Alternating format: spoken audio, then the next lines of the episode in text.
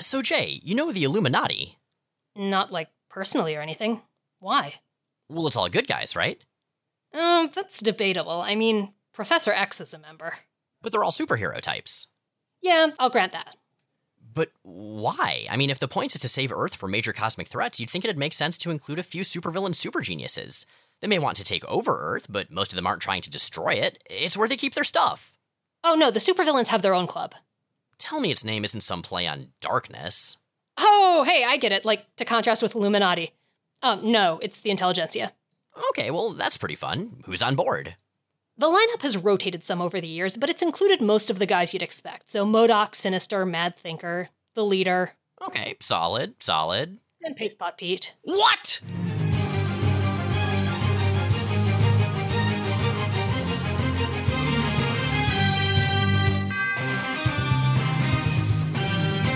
I'm Jay Edidin. And I'm Miles Stokes. And we are here to explain the X-Men. Because it's about time someone did. Welcome to episode 160 of Jay and Miles Explain the X-Men, where we walk you through the ins, the outs, and the retcons of comics' greatest superhero soap opera, but first, a few announcements. And they are really cool announcements, if you're the convention-going type, or the listening-to-recordings-of-convention panel type. Right. So, very soon, the second week of September? Is it? Or the first weekend? Second weekend of September, we are going to be at Rose City Comic-Con in Portland, Oregon. We are not going to be tabling, but we do have two panels. One of them is a live show, for real. It's going to be awesome. This one is going to be just the two of us. It's going to be a little different from usual. We recommend checking out the panel description on the site, and we'll link to that in the visual companion to this episode. And we're hopefully also going to have a party this year, but we're still working out the details there. Hopefully they'll be in place by the time we record this. Again, check out the visual companion, and if it's up, we will have a link. And the awesome brand new news that we just found out today is that we apparently are also going to be doing a panel at freaking New York Comic-Con. Right. A lot of you have been asking. In fact, you've been asking for, 3 years or so when we're going to do an East Coast live show. And the answer is this October. So we don't know what day yet. We are still waiting to hear back, but we have our panel confirmed. So you will be able to come see Jay and Miles explain the X-Men live at New York Comic-Con. We're also still waiting for confirmation from our guests now that we know we're doing the panel, but if we can get the lineup, we hope we will, or even at least half of it. It's going to be something pretty damn special. For serious. But what we have for you right now is some X-Factor, specifically the last X-Factor that Louise Simonson ever wrote, and also a story we found that, well, how would you describe it, Jay? It's quite something. It certainly is. Okay, well, regardless, what we should do first is tell you what's been happening previously on X-Factor. So, X-Factor, that's the original 5 X-Men, as you may recall, the Cyclops, Jean Grey, who's currently Marvel Girl, Beast, Iceman, and Angel, who is now Archangel, following some intervention by Apocalypse, are living in their sentient spaceship, which is currently set up in Manhattan as a skyscraper. Now, X-Factor, just like all the other X-Teams, just got back from the Extinction Agenda, which is to say, Genosha, where some horrible shit happened. X-Factor, however, came back relatively unscathed. I mean, at least physically. Psychologically, it was no fun for anybody. Now that they're back in New York, X-Factor is also back with their supporting cast. The one who's going to be relevant here is a woman named Opal Tanaka. She's a record store clerk whom Bobby, Iceman, has been dating, and she's great. But we're not going to talk about her yet. Now we are going to talk about a 1990 prestige format one-shot that takes place between issues 58 and 59 of X-Factor, and it is called Prisoner of Love. It certainly is. Now, you mentioned it was a prestige format one-shot, so basically what that means is it's a longer-than-usual, fancy, nicely-bound one-shot. Well, specifically, it's perfect bound. It's bound like a book. I love it when they call something perfect bound. It implies that it's bound as well as it could possibly be. That is absolutely a lie a fair amount of the time. Okay, I should just start calling things in my own life perfect. Maybe people would believe me. Oh, it could be like Perfect Sierra. You remember from The Judgment War and X-Factor? I loved her. Oh yeah, Perfect Sierra. She was the one who was friends with ZZ-105, featuring 10 straight hours of tonal static. Oh man, I knew ZZ-105 would be back for us one day. I knew it, Jay! ZZ-105 will be back right after these messages with 24 hours of smooth jazz hits punctuated by sounds of the seashore. Well, anyway, we are far away from The Judgment War and far away from ZZ-105 because we are in Prisoner of Love. And Prisoner of Love is by a different creative team than we're used to. Now, Miles mentioned that we're going to be looking at the last couple Louise Simonson issues. Prisoner of Love is not written by Louise Simonson, even though it's set somewhat earlier in the series. It is written by Jim Starlin and drawn by Jackson Geis. Jackson Geis, if you don't remember, was actually the OG X-Factor artist, started the series along with Bob Layton. And I gotta say, Jackson Geis's art, it's really, really evolved. We saw a little bit of that in the one Days of Future Present annual that he did, but here it's even more on display. Yeah, it kept on reminding me of something, and I was having a huge amount of trouble placing it until you mentioned Milo Manara. And it's got a little bit of that. It's got a bit of Kelly Jones. Some of that is Geis, and more as much of it, I think, is the colorist, who's really, really distinctive here and doing some what looks like marker colors, actually. Yeah, I mean, whatever it is, it's all these very soft, textured, almost pastel tones that suit the story really well. It's a coloring style I associate very much with Marvel graphic novels, and actually it kind of surprised me that this wasn't one, because tonally it feels like it would fit very well in that line as well. Totally agree, yeah.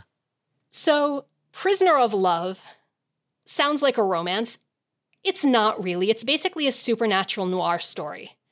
And that's a thing we've seen played with on and off in X-Books, all the time with Wolverine. Yeah, we saw Havoc sort of try on the genre in Meltdown and not do very well at it. We've seen Angel all over the place with this. But I think it's the first time Beast has gotten his turn in the slouchy fedora and internal monologue. And I think that works really well, because at this point in Beast's continuity, he's really having a hard time with the fact that he's blue and furry again after looking human for a while. Like, he's still our happy-go-lucky bouncing blue Beast, but there's a lot of angst there as he sees, you know, some of his friends able to pass as human and realizes that he never can. You know, it's funny. When this story started, I thought it was pretty much going to be a story about passing and about, you know, Beast's identity as a mutant, because it's very much set up as that early on, you know, identity, social stuff. But instead, it's about crystal love vampires, and boy, howdy, will we ever get to that. All right, so first of all, you know, speaking of vampires, again, I mentioned that we've seen a lot of noir.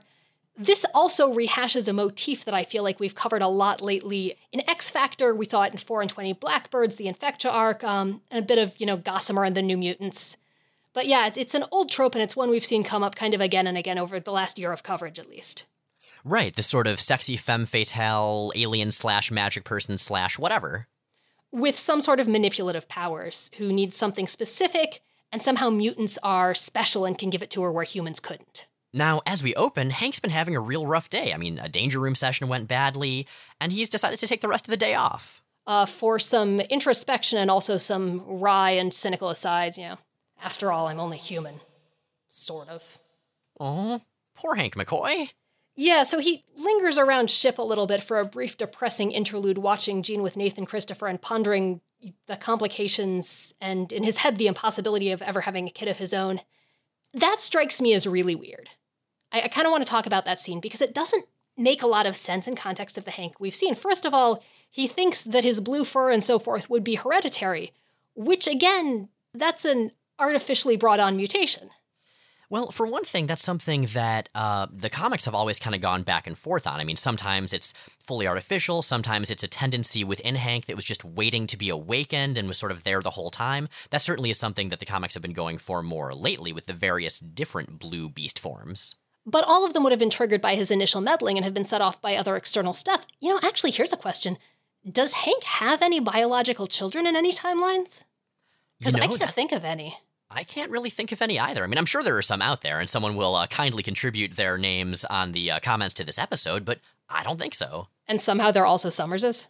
They're probably also Summerses, and they also all disguise themselves as Eric the Red. And at the same time, you know, with regards to the question of his appearance and whether anyone would even want to have kids with him, again, this is a place where Hank has historically been his own harshest critic. I mean, girls pretty consistently dig him. I mean, he's a charismatic, clever, fuzzy blue guy. Like, what's not to love, right?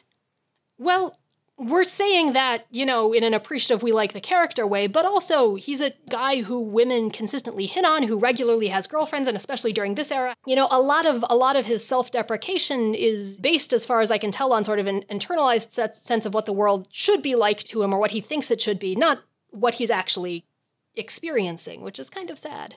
So anyway, Hank dresses up in a trench coat and fedora and takes a walk to clear his head, at which point the story takes a sharp left into what the fuckville. And what we see in What the Fuck Land is a character who I'm pretty sure is straight out of a Mobius comic. Like, she's got this pink pointy hat and she's holding a glowing box that's partway open. Like, she looks like somebody straight out of The Ankle, and I am beating myself up over not being able to recognize her. Yeah, I mean, she looks like it. Again, I can't place her either.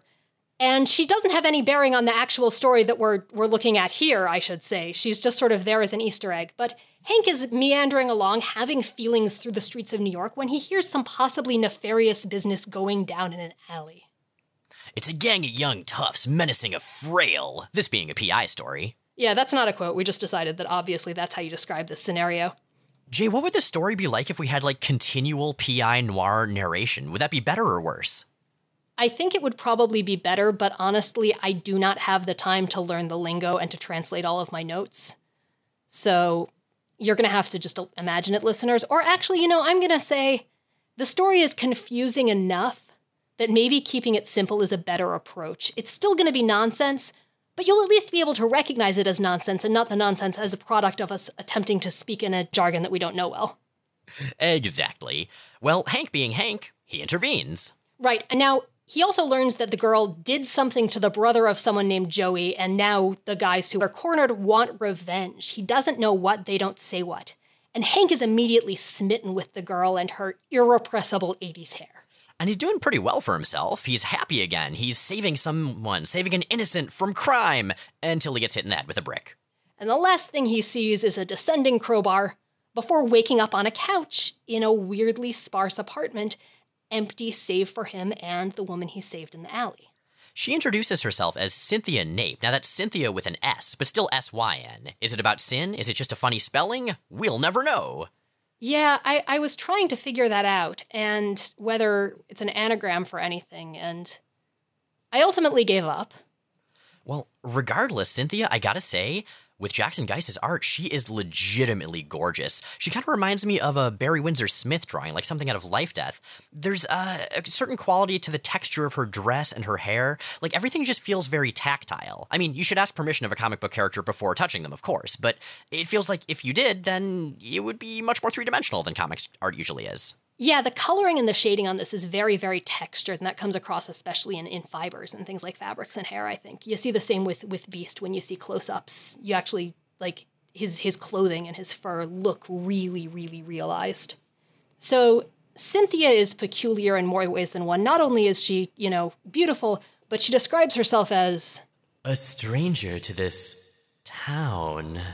And the long pause before town, if you are familiar with any science fiction whatsoever, you will recognize as literally always meaning from space. Oh, right. That's why you were asking what the alien tests from Space Geeks and Johnny Unitas from The Adventures of Pete and Pete were. Right, because if Beast knew those, he would be able to cut through the heart of this mystery immediately. But clearly he doesn't. I mean, it would be a much shorter comic that way. You wouldn't get as much bang for your buck. Right, and I tried to remember. I know one of them has to do with balancing on one foot because you'd be unused to Earth's gravity.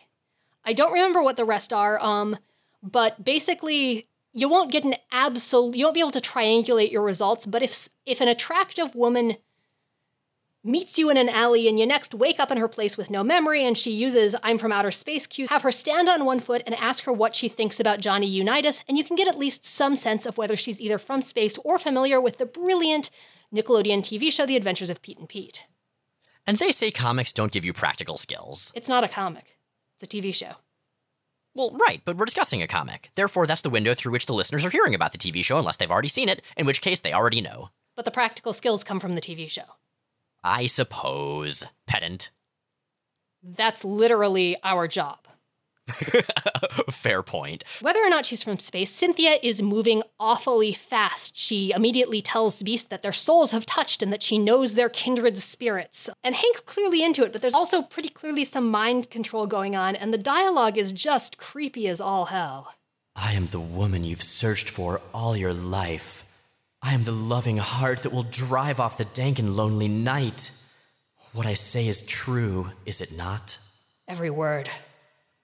And you are just what I most need. Now, what Cynthia needs, as it turns out, is a protector, but she doesn't go into details. They kiss, and the next thing Beast knows, he's waking up again, this time in a huge, empty bed.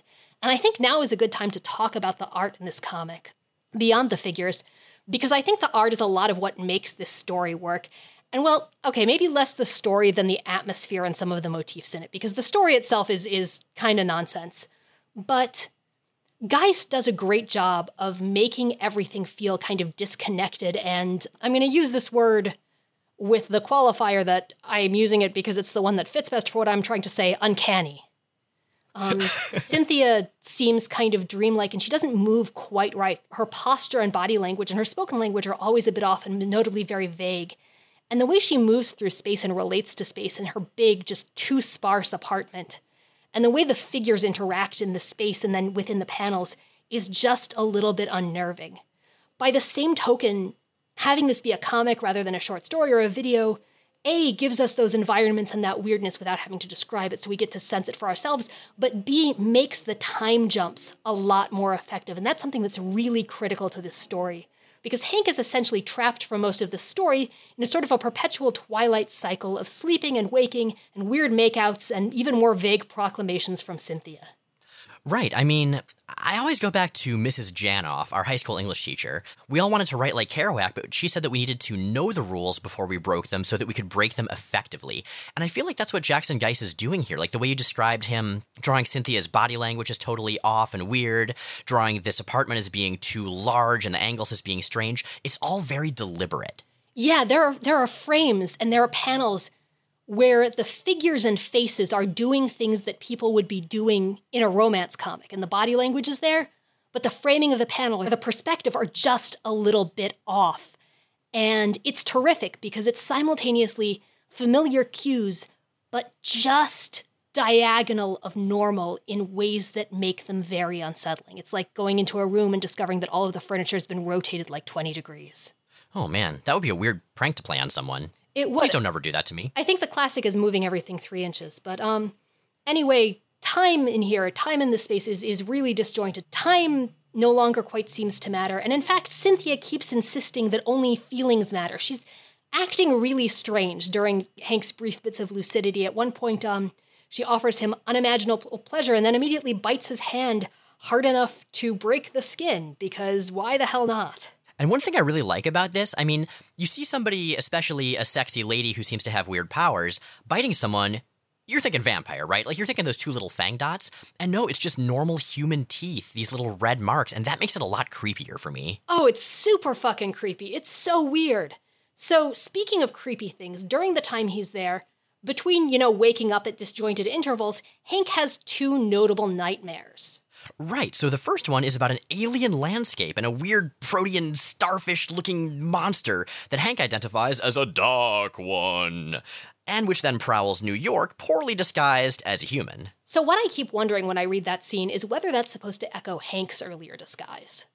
Honestly, I don't know. I mean, as much as we're talking up the art in this story, the plot itself is sort of, I don't know if incomprehensible is the right word, but certainly unclear. It's nonsense. It's an exercise in tone rather than in story, and it's worth reading, I think, just for what Geis does with the medium.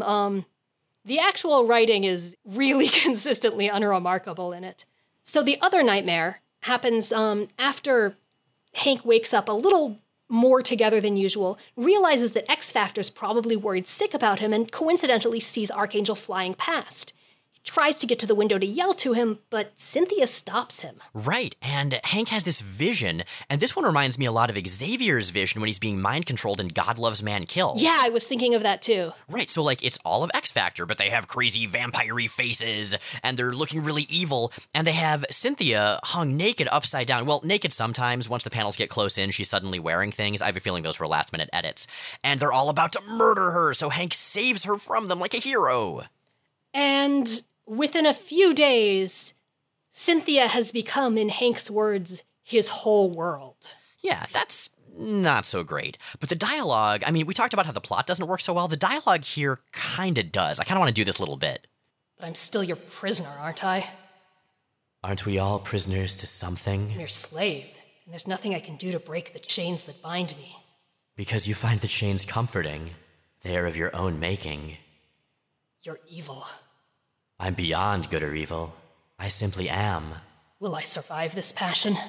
I'm not sure either of us will. First of all, that doesn't make any sense because it's not doing anything to her. Hank is getting progressively weaker and weaker as the days go past, and it's obvious Cynthia's doing something to him, but it's unclear what. Well, it becomes clear eventually because she does, after a little bit of time passes, give him the story, and what a story it is. Yeah, so as it turns out, long story short, Cynthia is from an ancient cosmic race, and she's being hunted by the quote-unquote Dark One, who's part of another ancient cosmic race that hates light and pleasure and all but wiped out her people. Right, you know, just the usual, almost Shakespearean story, a tale as old as time. And Cynthia has been living off humans. She assumed they were Earth's dominant species. But she reassures Hank she's only going after the ones who would serve the Dark One. And the implication is she's some kind of energy vampire, but she stays very vague about this, so it's possible that she's just, like, eating their toes or something. I don't know. I just figured she was gently biting all of their hands and making creepy little tooth marks and then letting them go on their way. Here's the thing about that tooth mark. I assumed that it would somehow be directly relevant to the story, and it's not. I mean, there's a callback later, but yeah, you never really get a feel for what exactly she's doing to Hank. I mean, we see him passing out all the time, so I'm sure that's related. But it is nicely vague, and I like that. It lets us imagine what's going on. Adds to the creep factor. Yeah, again, this is a great exercise in atmosphere, and Geis is doing a great job framing it in a way that really, really evokes noir cinematography, and a lot of the transitions and a lot of the angles in that. But, again, not the most sensible story. So anyway, she was feeding off humans.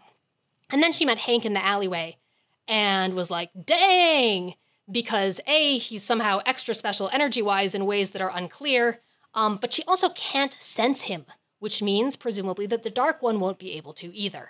Do you feel like we're just expected to take about 98% of this story completely on faith, just to see what Cynthia says and just go, yeah, okay, that makes sense? I feel like we are essentially Hank in this. We are being told weird shit.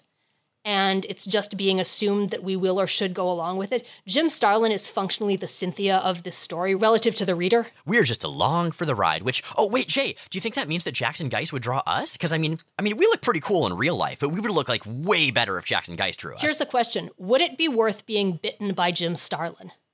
I don't know. That's a tough one. What do his teeth look like?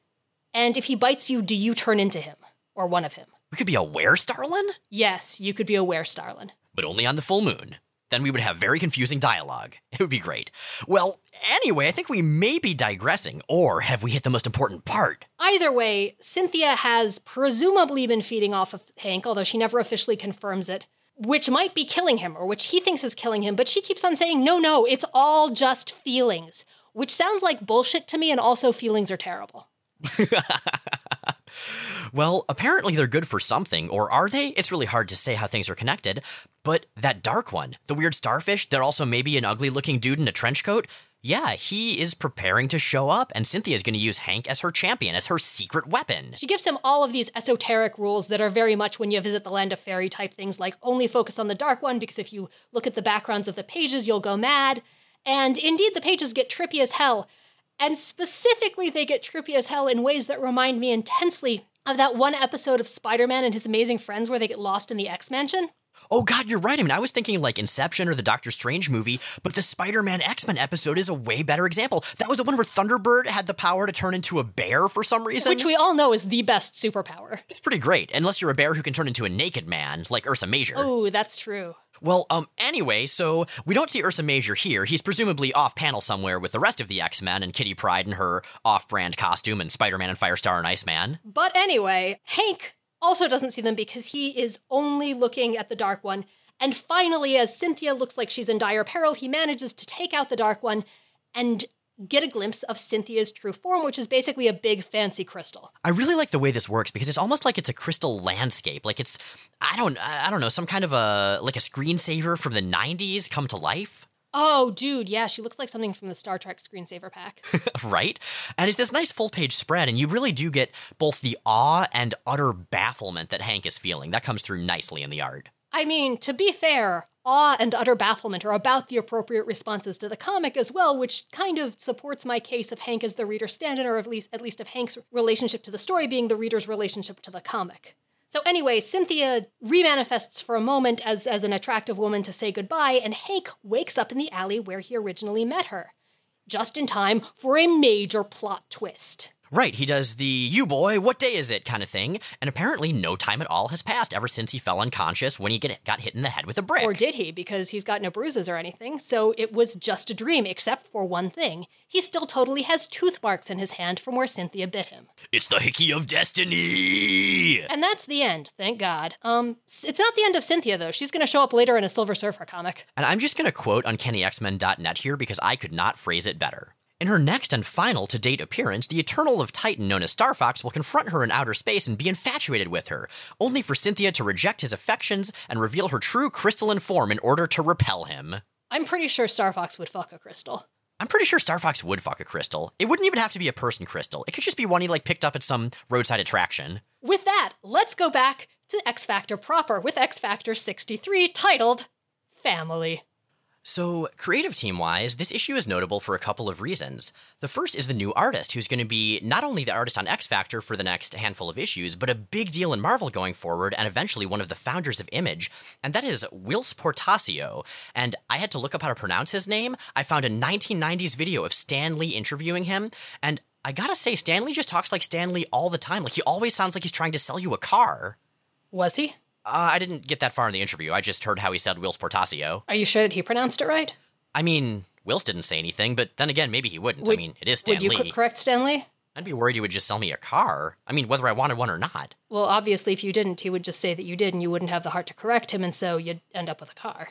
Well, anyway, Whilce Portacio, I really like his art. It's a little less tight and consistent than, say, Jim Lee's or even Mark Silvestri's, but it's pretty expressive, it's pretty engaging, he's got a good sense of how to visually tell a story and make it interesting. He's very clearly from the Mark Silvestri school of art, and that's okay for the most part. I've got some major objections, my most significant of which is that he draws Opal skinny. Yeah, he does, it's true. That's almost as bad as when people draw Squirrel Girl skinny. I hate that. You know what is worse than either of those, though? What's that? People fucking draw Big Barda skinny. Why would you do that? She's made of, muscle and giantness. I know. She should have Kirby lady proportions. She should have, she should credibly be able to throw literally anyone else in any panel she appears in. For serious. Well, anyway, Whilce Portacio, he's interesting creative change number one.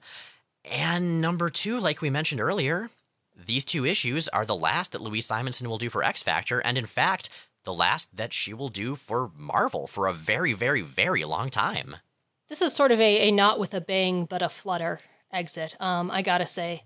Because she's a writer whom I love, for the most part, and whose run on X-Factor is definitive to my sense of the X-Men, and especially of the original five. But man, the Cyber-Eye. They sure are. You know what? I remembered them being called Cyber-Eye in this arc, and they're mostly not, and that makes me sad. But I'm going to keep calling them Cyber-Eye, goddammit. Well, it's even funnier in the arc, because they're called Cyberpunks. There's nothing punk about them. I mean, no. They've sort of got a transhumanist thing going on. They're souped up a bit, like the Reavers, but they're not the least bit punk. Well, anyway, we're getting ahead of ourselves because where we open is with Iceman and Opal Tanaka walking to their reservations at her fancy birthday dinner. And she notices as they walk a couple who look like her parents and briefly panics. She explains to Bobby that she was just recently sent papers that show she's adopted from Japan, that her parents are the people she's known as her parents, her adoptive parents, who are her parents for all practical purposes, come on, have actually lied to her while telling her that honesty is the most important value ever. Yeah, and we saw her get those papers a few issues ago in X-Factor before the Extinction Agenda started, so she's been sitting on this for a while, clearly troubled. To be fair, we don't know that she's been sitting on this for a while. I mean, Bobby's been out of town in Genosha at a crossover event. It's not like she's been evading him. Well, right. I just mean sitting on it, by herself, as opposed to having him help her sit on it. Because maybe it'll get back up if there's not enough people sitting on it. But before they can figure out whether tonight is going to be about celebration or feelings, and we all know from Prisoner of Love that feelings are terrible, they're interrupted by a crackle-pop. Hey, it's the Rice Krispie Elves. Or, a version of them. Or, Cybernetic Samurai, which is to say Cyber-Eye. So the Rice Krispie Elves is what you're saying. Right, but with metal armor and cool haircuts and dragons on their faces. So the Rice Krispie Elves. Well, these Rice Krispie Elves' armor is shiny purple, and they have these sort of rising sun-looking logos on their midsections, and yeah, dragon face tattoos because it's 1991, and that's the coolest thing in the world, is Cyber Yakuza. This is one of the more culturally uncomfortable fads of the 90s, although honestly, that kind of goes with Marvel's version of Japan in general. And I would really at some point like to get an expert who can speak to that more directly culturally than either of us can. But man, these guys are part of a not so great tradition in terms of a very narrow representation of Japan in Marvel, which unfortunately has been continuing into their TV universe. Oh yeah, I've only seen the first season of Daredevil, but from what I understand, the hand become a bigger and bigger deal, so I can see that. And of course, Iron Fist. The best commentary I have seen on the hand in Daredevil is, imagine if Daredevil were a series about a Japanese lawyer, and there's a corrupt American company, and when he tries to break in, he has to fight like 600 cowboys. I mean, I suppose I should be considering the social implications of that and how it works as a metaphor, but now I'm just thinking of a lawyer fighting a bunch of cowboys, and I love everything about it. Yeah, no, it would be hilarious, but it's the same level of dumb as fuck. I suppose that's true. Well, anyway, we don't have any cowboys here, unfortunately, but we do have the Cyber-Eye, and they quickly attack Bobby and Opal and throw Bobby through the freaking window, which shatters outward, and he falls, and they're on, like, the millionth story, so that's no good. The way that Whilce Portacio draws, everything that has small fragments or details looks techno-organic, which was a little bit confusing at first. Yeah, it looked like it was the freaking phalanx or something. I'm like, was there a phalanx dude disguised as the window? Because that would actually be pretty clever now that I think about it. Were they hitting him with shards of something cybernetic or just throwing him through a window? It doesn't matter because he's busy falling to his death. He's out of the picture for now. Unfortunate. Well, with that out of the way, the Cyber-Eye tell Opal that they are going to take her to her grandfather, the Dragon Lord, Lord Tatsuo. Is he actually a dragon? No, they just call him that. I think they think it sounds cool. But this was really confusing to me, I remember, when I was a kid, because we have Lord Tatsuo here, and at the same time, introduced not very long ago at all, is Lord Matsuo, another crime lord. He's, one of the upstarts. He was involved in Psylocke getting transformed, and he was responsible for transforming her into her ninja, undeterminately generically Asian form. I'm still hung up on the dragon thing, because I feel like getting kidnapped and dragged to the grandfather you never knew you had in Japan would suck, but finding out that he was an actual dragon would really take the edge off. Right, at that point you have some sort of Harry Potter overtones. I mean, this is a scary thing, but hey, magic. This is a scary thing, but hey, dragon grandma. Yeah, like, it would be awful, but also really fucking rad. Unfortunately, Tatsuo, again, is not actually an actual dragon, which is a goddamn shame. Well, what's not a shame is that Bobby is actually all right. And in a truly sweet panel that Portacio draws, we see him waking up in midair, transforming into ice, and then dropping an ice slide underneath him and sliding to safety. And it's like the same panel. You see all three versions of Bobby. It's really freaking cool looking. Yeah, it's a good transition. And he heads to X-Factor, who are in their snazzy new uniforms, and decides that he is going to go off and try to find Opal's adoptive parents. Okay, let's talk about these uniforms a little bit, Jay, because I know you have big-time feelings about X-Factor uniforms. So these are like blue bodysuits with big yellow X's over them. This time it's the same color scheme for everyone, which it's never been. But the X's extend on their legs and their arms, and they're a little bit more 90s looking, and their hair sticking out of their weird head sock, facial buttress things. What do you think? I am against facial buttresses, and I really like the different colored variations on a theme uniforms for X-Factor, especially because people tend to draw Scott and Bobby with similar proportions and color their hair the same. So having different colored costumes, even slightly, makes it a lot easier to tell them apart from the back. I would agree, yeah. I mean, these do look snazzy, but having that individual character distinction works better. I mean, Bobby's in his ice form a lot of the time. In general, though, I'm a really big fan of variations on a theme team costumes, ones that have connected design elements that are obviously part of the same group, but allow for individual customization. I think that that's pretty much always the direction to go, especially when you have a team as physically varied as X-Factor. My favorite example of that I can think of right now is actually different versions of the same characters. It's the costumes that the X-Men blue team are running around in right now. They look so good! Those are sharp, yeah. I think the new X-Men Academy X did that pretty well, too. Oh, yeah, it totally did. You're right. Well, costumes aside, Bobby does indeed go to find Opal's adoptive parents, the Tanakas. And I gotta say, they're surprisingly chill for almost getting knocked the hell over when he ice slides up out of nowhere. I mean, he and Opal have been dating for a while. I assume that they've gotten used to it, or that they just live in New York and have been watching the news and know that X-Factor just wrecks shit all the time. Pretty much. They're very inadvertently destructive heroes. They just don't care. Can be like, oh, our daughter's dating this nice young man, and he's a mutant, and that's fine, but we really wish he'd learn to use doors. Right? Or at least not let his ice slides melt everywhere. I mean, we've had to buy like 400 ShamWows, and they're pretty good, but they can only absorb so much. Oh, God. See, no one ever thinks about that. When those things melt, it would freaking flood the whole city block. I mean, I think about that because that's the kind of thing that I think about. It's not just that it would flood the whole city block, because it wouldn't be that much water melting, because ice has more volume than water. But in a house or something, that would be so awful. Oh, you'd get, like, mold everywhere because it would never fully dry out. That would be terrible. Right. You need somewhere like ship if you're going to be making ice slides indoors. Well, the Tanakas clearly aren't concerned with the many logistical impracticalities of their daughter dating Iceman, so they invite Bobby in and they tell him the whole tragic story. Basically, they took an Opal, who was actually a distant niece of theirs, to keep her safe after they couldn't save her birth mother in Japan. Now, they're pretty vague about this whole thing, but don't worry. Louise Simonson will fill us in a little bit later. They also recognize the insignia that Bobby has gotten off of one of the cyber samurai as belonging to the crime family led by Opal's grandfather. So Bobby's now got a lead, and he heads back to X-Factor and declares that he is heading off to Japan, and he's going to go check it out. And he doesn't need help. He can do it on his own, damn it, because he's a grown-up and they are not his dad, and he doesn't listen to his dad anyway. Now, I realize this was not intended at the time, but we've talked a lot about how Bobby's behavior in this era can often feel like overcompensating, and I kind of wonder if you could read what's going on now as basically that. What do you think? Yeah, but not in the sense that you're thinking of. I think Bobby is a character who, during this era especially, but periodically, feels like he has a lot to prove as a hero. You know, that his powers aren't as impressive as the ones around him. He's the one who's the youngest of his primary team, who's treated like a kid a lot, who acts like a kid a lot, and who I think is kind of seen as the irresponsible tag-along a lot of the time. So when we see him dive into stuff like this, it's less about, you know, hey, look, I'm straight, even though it's his girlfriend in this context, than, hey, guys, I'm legit, I can do this myself. I think you're right. Yeah, that makes a whole lot of sense. But thankfully, he doesn't have to do it himself because Jean Grey decides that she is going to come along too, that he really needs a hand. And this is kind of cool because we barely ever see the two of them interact. Unfortunately, including in this story, which is a shame because they're characters who don't really have much of a one-on-one dynamic at this point, and it would be nice to see that developed further. Almost all of the members of the team in other combinations really do.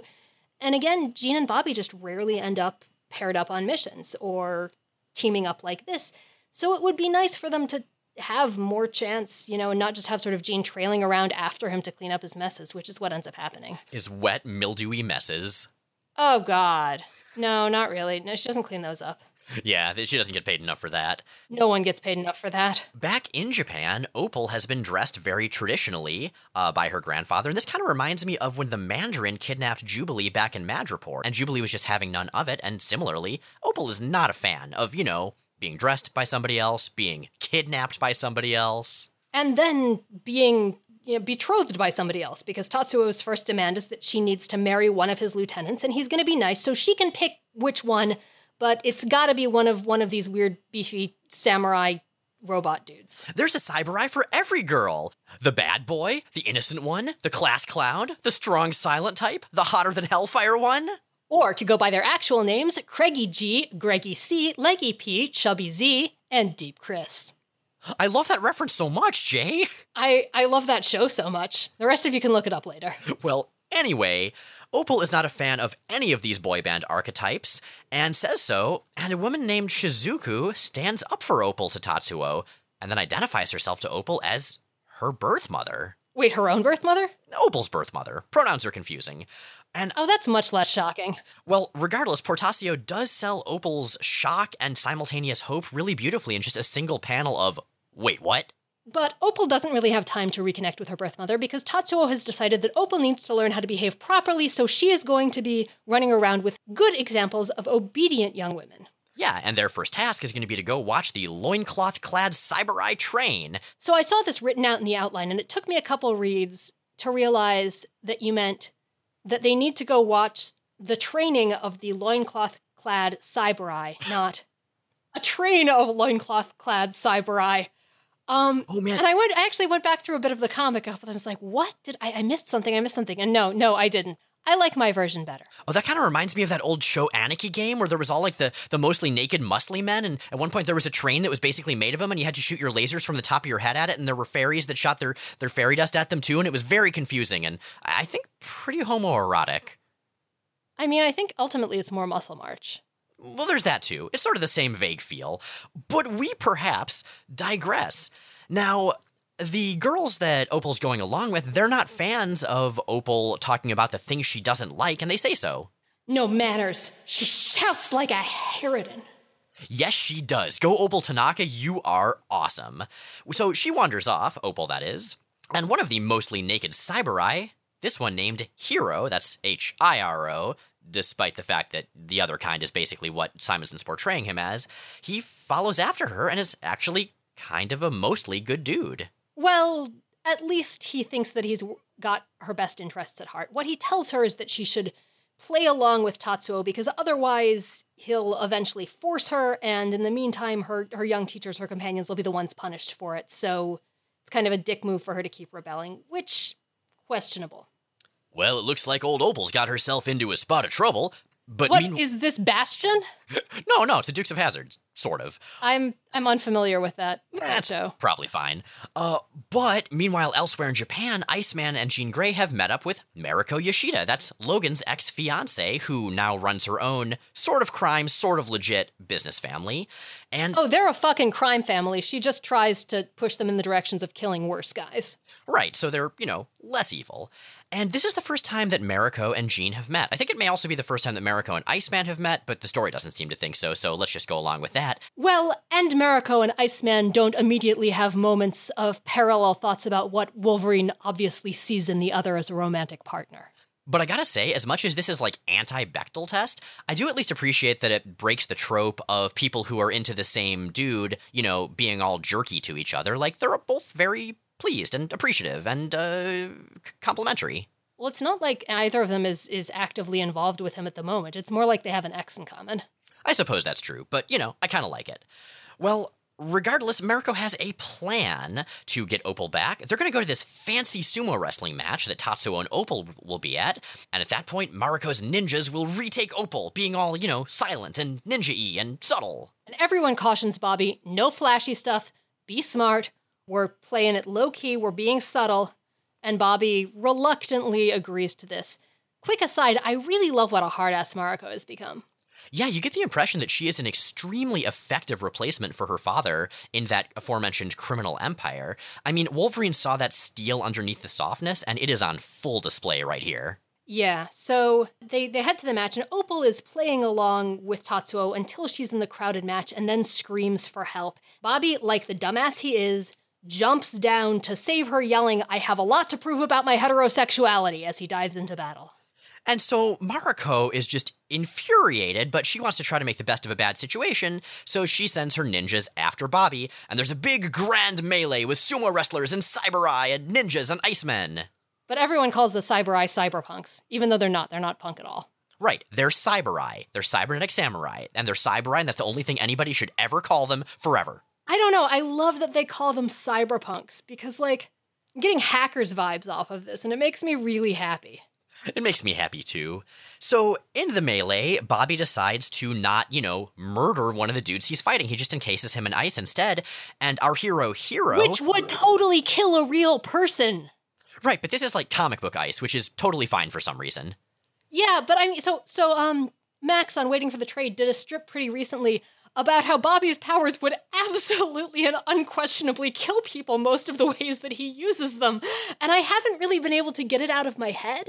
It's a rather good point, but I think to appreciate Iceman as a character and not be horrified by him, we just sort of have to let that one go and assume that things just work differently in the Marvel Universe. In the Marvel Universe, ice is air permeable and not actually that cold. I'm just going to shorten that to, in the Marvel Universe, it's fine.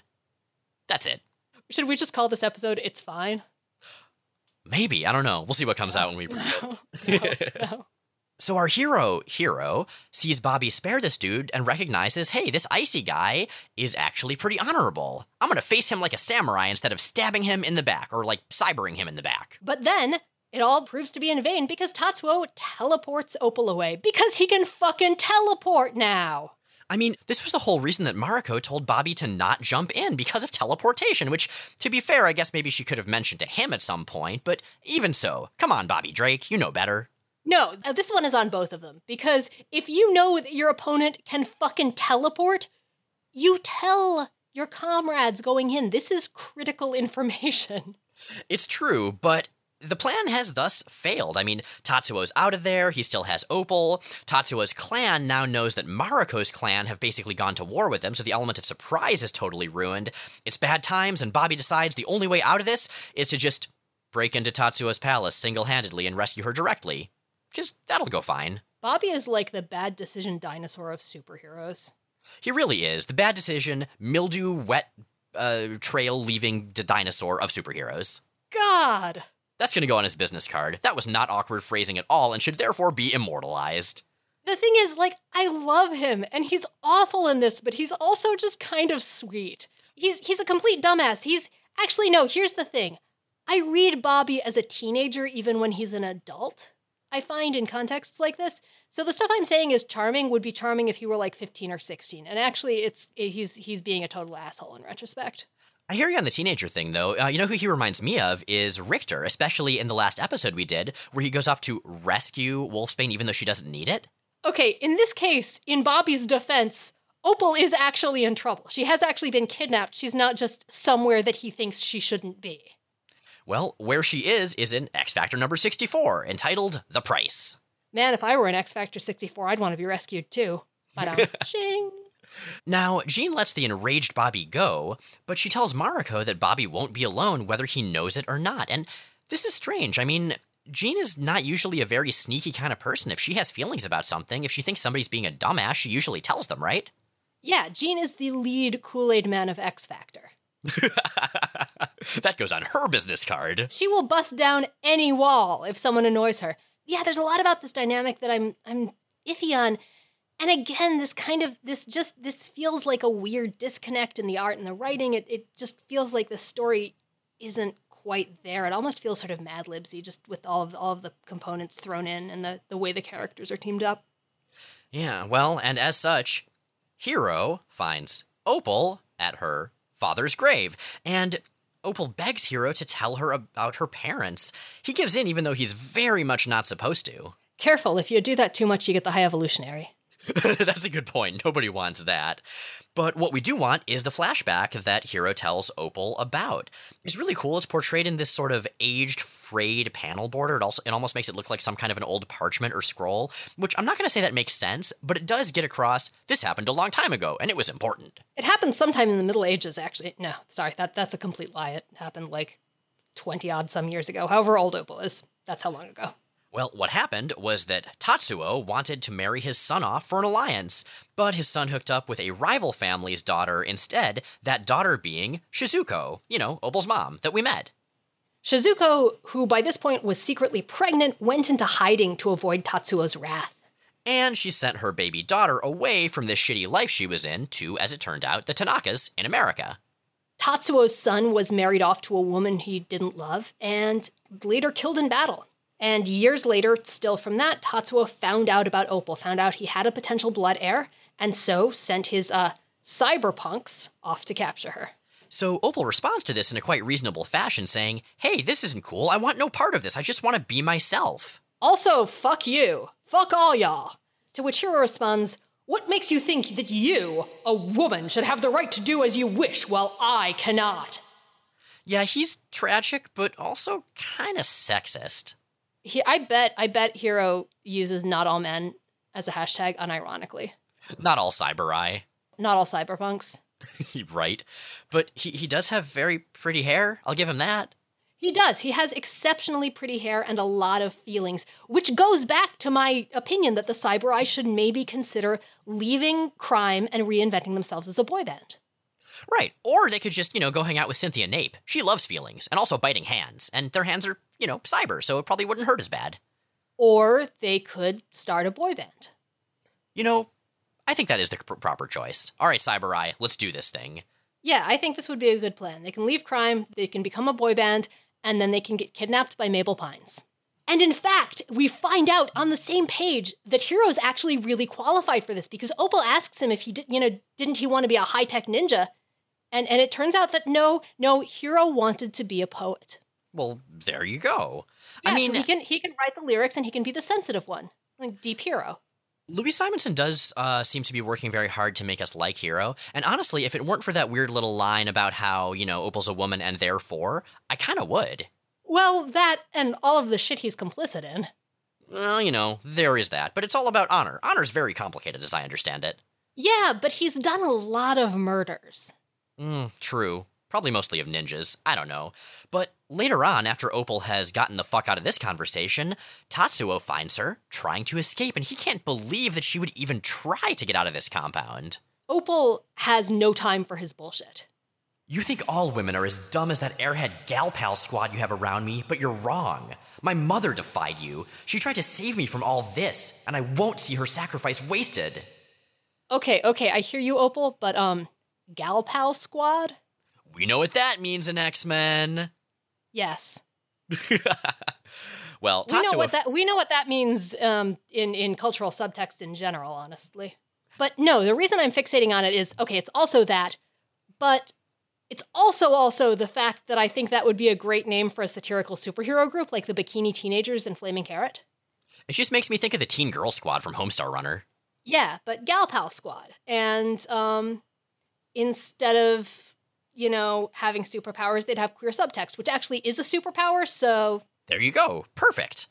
Well, Tatsuo correctly figures that Opal probably knows this story because Hiro leaked it. He, you know, snitched about the tale. And so Tatsuo says he's going to kill Hiro. But very shortly thereafter, when Iceman attacks the fortress, he lets Hiro out, partially as a favor to Opal, and partially because, you know, Hiro's a badass fighter. Hiro also spins a very good yarn about the fact that he told Opal specifically to help Tatsuo's case. Exactly. So, big fight time. The various Cyber-Eye fly forward, but as they're doing so, the two who were going along with Hiro zap him in the back and try to kill him, figuring that the Dragon Lord likes him too much, and apparently he's not very trustworthy, so it's time for him to die. He's specifically not trustworthy because he didn't kill Bobby when he had the chance and he cared more about honor than serving his master and blah, blah, blah, etc. And obviously he's not actually getting killed here because he has to make some kind of heroic last stand. But again, Louise Simonson is just throwing everything in her toolbox at the story to make Hiro as sympathetic as possible. I mean, he is sympathetic. He's just also kind of awful. He can be both. It can be two things. So, Iceman manages to save Hiro from his treacherous companions, but it turns out Hiro still has to kill him because honor something duty things. On the other side of the compound, Jean telekinetically levitates herself, Mariko, and the Yashida ninjas into the compound. They're going to be the second prong of this attack. And they're going to go after Tatsuo, but it turns out they don't need to because they run into Shizuko, who says she's already poisoned Tatsuo's tea. So this should actually resolve the whole conflict, shouldn't it? Well, you would think, but apparently nobody told anybody else what's going on. Specifically, nobody told Hiro and Bobby what's going on. So, of course, they decide that they're going to have some kind of epic fucking duel, because bros being bros. And Opal, who's been freed by Jean, etc., goes to try to stop the fight. But there's really far too much testosterone going on, so it doesn't work out so well. There's also some equal opportunity semi-nudity as Hiro's armor falls to the ground, leaving him topless. Right, so take a drink. And the context of this, of course, is that they realize they're too evenly matched, and really, they can only have a true fight to show who is the better man, oh, so much machismo, by fighting without powers, and apparently also without shirts. You know, they could resolve all of this with, like, a ruler. Pretty much that, yeah. Well, they fight without powers, but those cybernetic things, yeah, those are hard to turn off, so Hiro's kicking the crap out of Bobby. Until Opal points out that, in fact, Hiro can't turn off his cyber bits, so it's still an unfair fight. And Hiro has a long internal angst session, and then stops fighting and lets Bobby win to prove to himself that he still has control of himself, he's still got that degree of humanity. So Bobby wins, and Opal and company head out. She tries to get Hiro to escape with them, but he declines because honor and also because the rest of his boy band is still there. So, yeah, that's the end of the story and the end of Louise Simonson's run. We will, however, see Hiro and the Cyber-Eye again one more time in a story also drawn by Whilce Portacio, that being Uncanny X-Men 289 to 290. In which they play Madison Square Garden and thousands of screaming girls throw themselves... No, sorry. I mean, they don't actually turn into a boy band. My dreams are in vain. I haven't read that issue in a long time, so I'm going to go ahead and say you're probably remembering it right. But what a weird place to end Louise Simonson's run on, and it does make me think that this was definitely not the plan. It seemed like it must have been a pretty abrupt decision, and from the evidence that's out there, from the interviews that are out there, that does indeed seem to have been the case. And from here, though, she's going to be heading to DC, and specifically she's going to be writing a bunch of Superman, including the death of Superman, and once again working with John Bogdanov, so she's got awesome stuff on the horizon. I wish she could have continued and seen this series through. I wish circumstances at Marvel had been such that it worked for her to do that. We found a 1993 interview in Wizard where Simonson talks some about why she left. And I think popular perception now and then was that that the exodus of writers from Marvel had to do with the artists having more control. Simonson said that it was much more an issue with editorial, and specifically with Bob Harris. She says, "My problems were really with the editor, who is not handling things well at all. It's up to an editor to choose the people who will work on any given project and to let them know when their services are no longer needed. I think that Bob was not willing to make those decisions. What he did to me, to Chris Claremont, to Peter David, and to Joe Duffy was to nickel and dime us to death. He would change plots and blame it on the artists. He would change dialogue and then say, 'I'm sorry, but I tried to call you and you weren't home,' or 'I'll be sure and tell you the next time.' He would change some of the dialogue but not other parts, so the things people said wouldn't make sense. It was his way of letting you know he was wishing you'd go away." And that kind of ended an era at Marvel. And this is the first major exodus we're going to see from the X line. Claremont's going to follow very, very soon after. But yeah, this is the end of Louise Simonson on the X books for a very, very long time. She started editing them in 1980 and writing them in 1986. So along with Chris Claremont, by this point, she had defined an entire decade of the line. Right, I mean, editorially, she edited, like, countless books, and I found out the first one she edited was actually Uncanny X-Men number 137, the climax of the Dark Phoenix saga. What a hell of a place to start.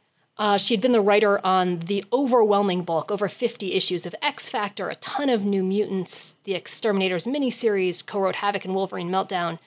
And in terms of influence on the X line, I mean, I don't think Chris Claremont is undisputedly at the front and center, but there's no one else who is as close to the nucleus and as much part of it as Louise Simonson.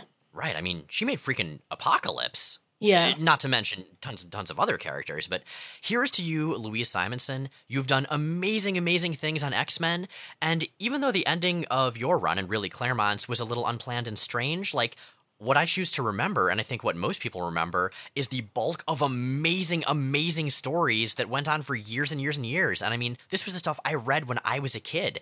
Like, Louise Simonson's run of New Mutants along with Chris Claremont's, the work she did on X-Factor, that shit's in my marrow.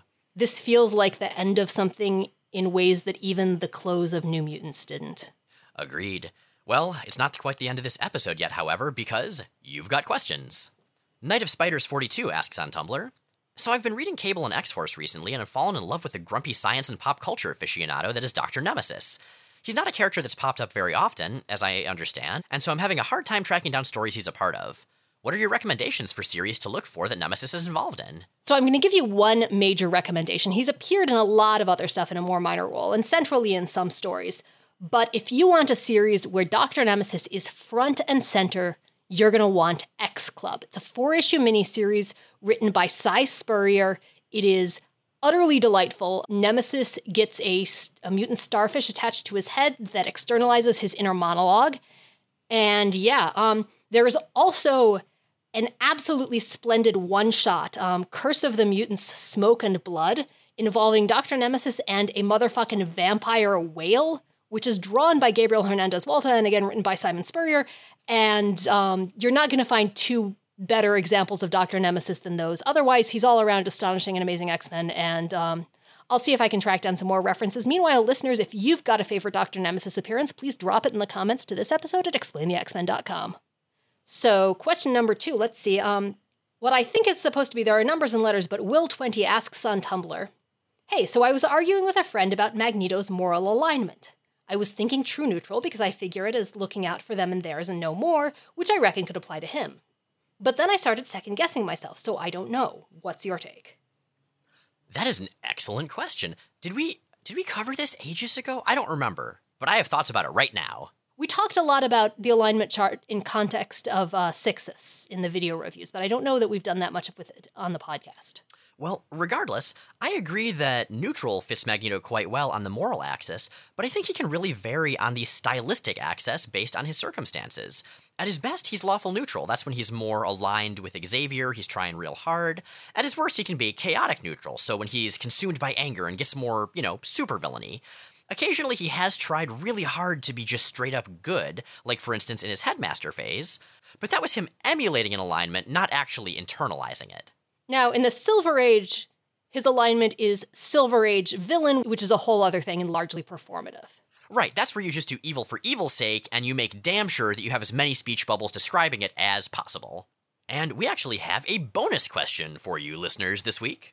This is sort of a synthesis question, because a lot of you have asked about whether and when video reviews are returning. The answer is yes, they are definitely going to be back. We are not yet sure when, because we want to lock down our audio situation first. And then we'll also have to figure out the best format for long-distance video, but I have some ideas. We'll figure it out. We'll talk about it. The Generations Jean Grey and Phoenix one-shot is so rad, though. That's what I'm going to say as my current catch-up for the last several months. It's great. I've really been enjoying Generation X. I've wanted a book about the kids for ages, and finally we have one again, and the cast is really well chosen, and I love Vampire Mom Jubilee so much, and it's goddamn delightful. And of course, All New Wolverine remains superlative. Now, we are a fully listener-supported podcast, and one of the things that comes with certain tiers of support is thanks on air by a variety of fictional characters and or concepts. So, I'm going to turn it over to everyone's favorite judgmental, angry Claremontian narrator. Oh, Ryan Fitzgerald. Every bit the hero, even now, brought low as you have been. You should have learned a lesson from Joe Mahoney, and left well enough alone. And with that, I believe the mic goes to our favorite sexy crystal seductress, Cynthia Nape. It's all feelings. Nothing but feelings.